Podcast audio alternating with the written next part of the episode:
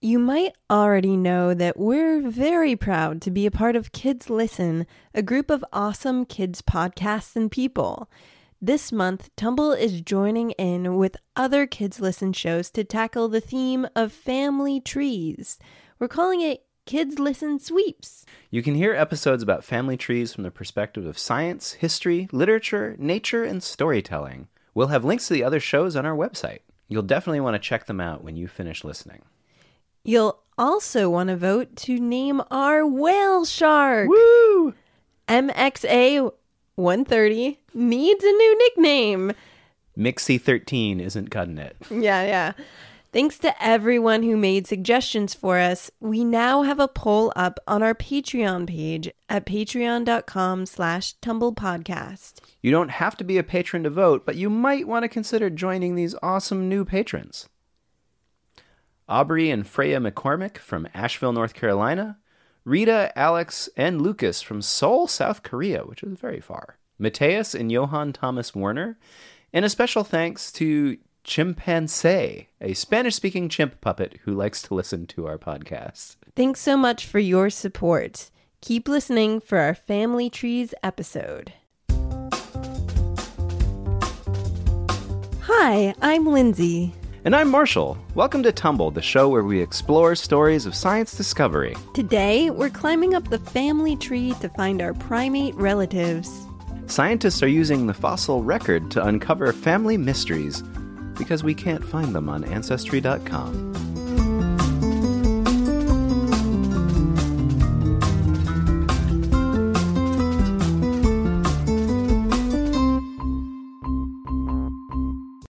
Our listener Elena wrote in and wants to know who were the first primates and how long ago did they live? Were they our great great great grandparents?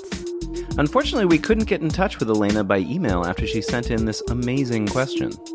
But Elena, this is for you. For you, I took a field trip to a place that's chock full of fossils.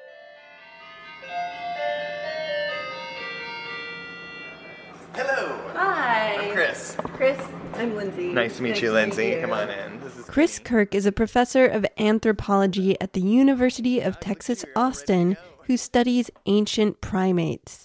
He's promised to answer Elena's question, but first, he's showing me around the vertebrate paleontology lab. Oh, so that means that they study fossils of animals with spines. Crabs and insects and squishy things apply elsewhere. Exactly.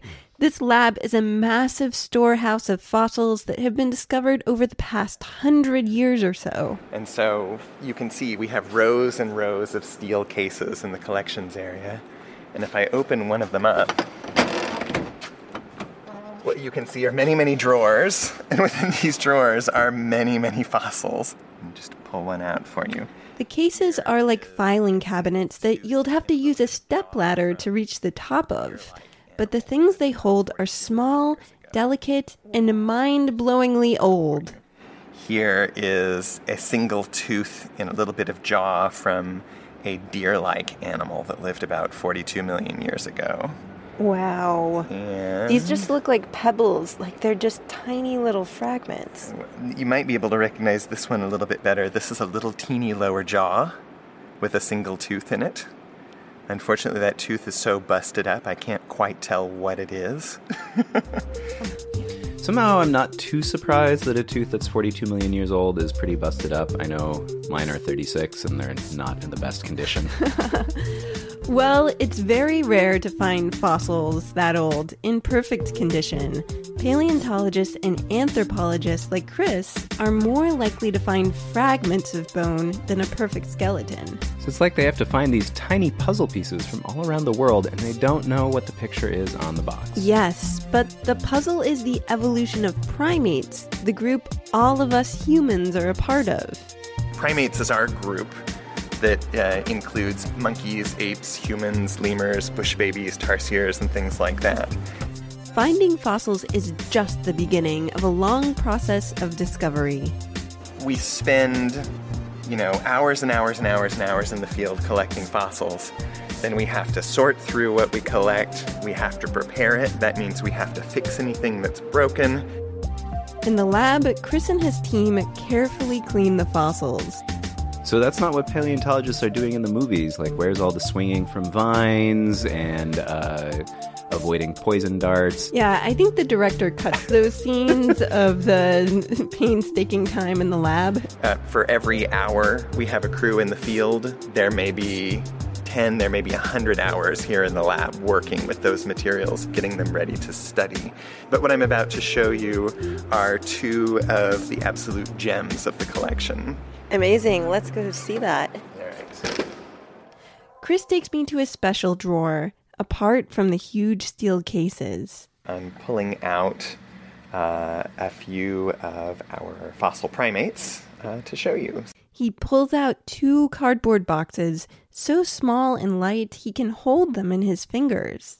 Yeah, or they look like a jewel box, like you would have some earrings in there. Yeah, one of them's even been spray painted bronze, but I, I open it up, and inside each of these, we have the skull of a fossil primate. When he opens the box, it's like we're looking into the sarcophagus of a mummy. The skulls are both resting in a custom mold. Unlike what I'd seen earlier, they're in really good condition. You can see these beautiful little teeth preserved like little jewels. The specimens have names based on their genus Rooneyia and Mahgarita. When Chris lifts them out, it scares me how delicate they are. Can, and can we just say, like, these are tiny little skulls? You can hold them between your forefinger and thumb. Would you believe it if I told you that these are giant honking primates? No. Wait, so when did these giant honkin' primates live? 38 million years ago, during a time period called the Eocene, when Texas was a tropical forest. I wonder if it was as hot then as it is now. Most of what I find uh, in the Eocene of West Texas is really small, you know, about the size of a rat. Uh, I have a geologist friend who teases me that I like to go look for monkey rats. Chris didn't find these particular monkey rats himself. They were discovered back in the 1960s and 70s. But if the animals look like rats, how do we know that they're primates and not just, you know, rats? One of the most recognizable things that makes a primate a primate, anybody can see this at the zoo, is all primates have forward facing eyes. You know, when Rooneyia lived 38 million years ago, here's a fossil primate that had forward facing eyes, just like you and me and all other primates that are alive today. I'm still getting over it that this thing right in front of us is 38 million years old.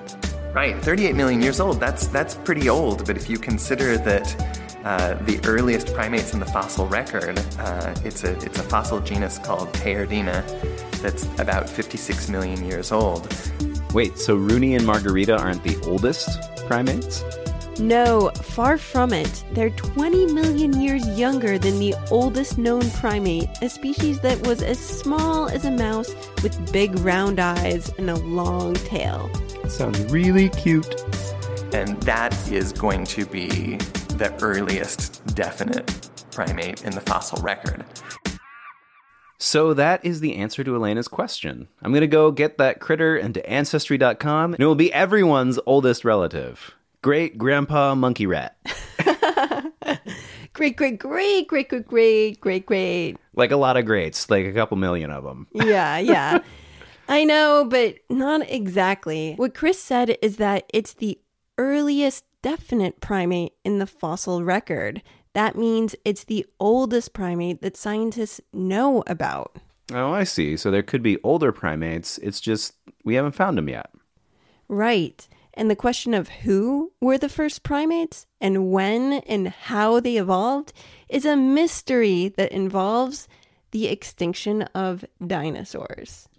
The answer, based on genetic estimates, is probably about the same time most of the non-avian or all non-avian dinosaurs were killed in a mass extinction uh, called the Chicxulub impact. This was about 66 million years ago.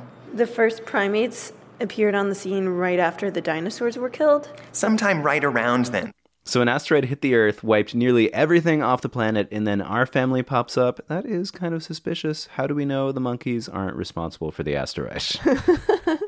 Well, scientists don't deal in conspiracy theories about monkeys and space objects.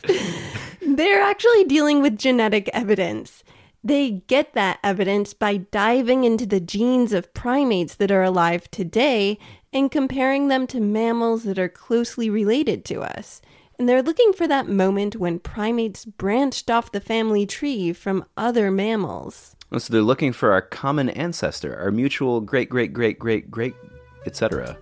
grandparent. Pick any two organisms on this planet, they share a common ancestor at some point in the past. It doesn't matter if it's humans and chimpanzees or humans and bananas, right? We've, all, there, we've there's always a common ancestor at some point in the past. With the help of fossils, scientists can make a rough estimate of when that common ancestor might have lived and when primates became primates.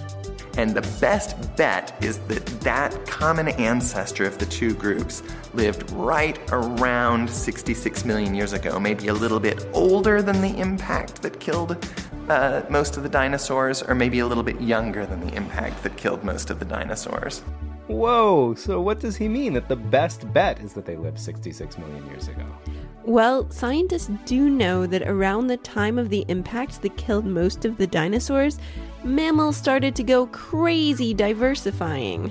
Oh, like, you know, now we have rodents, we got bears, we got a mastodon, some mammoths, those giant sloth things, 90 foot tall kangaroos. But scientists just don't know when primates branched off from mammals into our own separate group.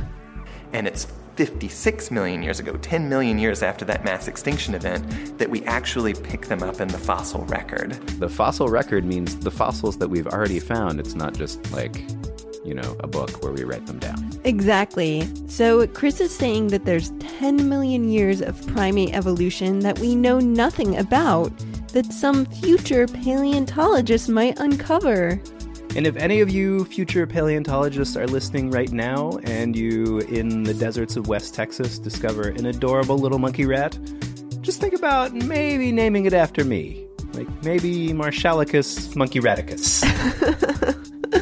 All right, so to answer Elena's question, the oldest primate that we know of is 56 million years old, but we could have a much, much, much older ancestor that we don't know yet. but could we say whatever it is that it is our great great great great great great great great like a lot of greats grandfather? We can't exactly say that scientifically, but we are very, very distantly related.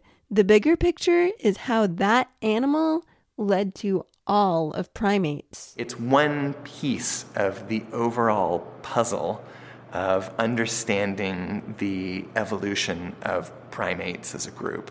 Oh, wow. Well, I never thought about the extinction of dinosaurs and their relationship to us as humans. I mean, I still wish that there were dinosaurs that roamed the earth, but I guess that we can't have both. Oh, there are plenty of dinosaurs. I mean, yes, they're birds, they're birds, but um, the the really big ones that we could maybe ride.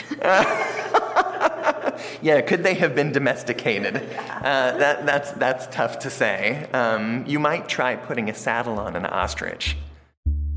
I have tried that. I can't say that I recommend it as like an efficient way to get around. Ostriches don't really have backs, so it's hard to like sit on them. And they run really fast away from you. that they do. And also like they have these like velociraptor claws on their feet that they will kick you with. Living dinosaurs! They are. They're terrifying. Well, maybe it's more realistic to imagine our tiny primate ancestors hanging out with dinosaurs. You think tiny monkey rats rode ostriches? Oh my gosh, this ostrich ostriches running really fast, guys! I think it was more like an unlikely friendship with a T Rex. Don't worry, this one's friendly.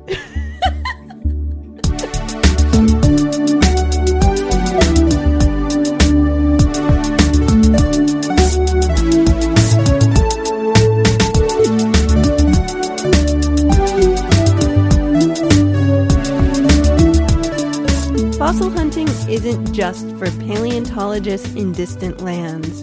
Chris goes goes fossil hunting with his seven year old son near their home. What's the coolest thing that your son has found? Oh my gosh, he picked up a jaw, a fossil jaw of a bison uh, eroding out of a creek bank. So we'd love to challenge you to go looking for fossils. We'll have resources on our website to help you get started. If you find something, or even if you don't and you just find some green slime, send us a photo. We want to see it. Check out our blog at tumblepodcast.com and get your boots on. Thanks to Elena Deutsch for asking the question. Elena, if you're listening, have your parents write in and let us know that you heard it. Thanks to Chris Kirk, professor of anthropology at the University of Texas at Austin. We have photos of my visit to the vertebrate paleontology lab so you can get a good idea of how massive it is. And you'll see how tiny Rooneyia and Mahgarita are in comparison to a gigantic elephant skull. Check it out on our blog. We also want your questions. Please email us at tumblepodcast at gmail.com or use our contact form on our website, tumblepodcast.com. Don't forget to rate and review us in the newly renamed Apple Podcast if you haven't already. It really helps other people discover the show.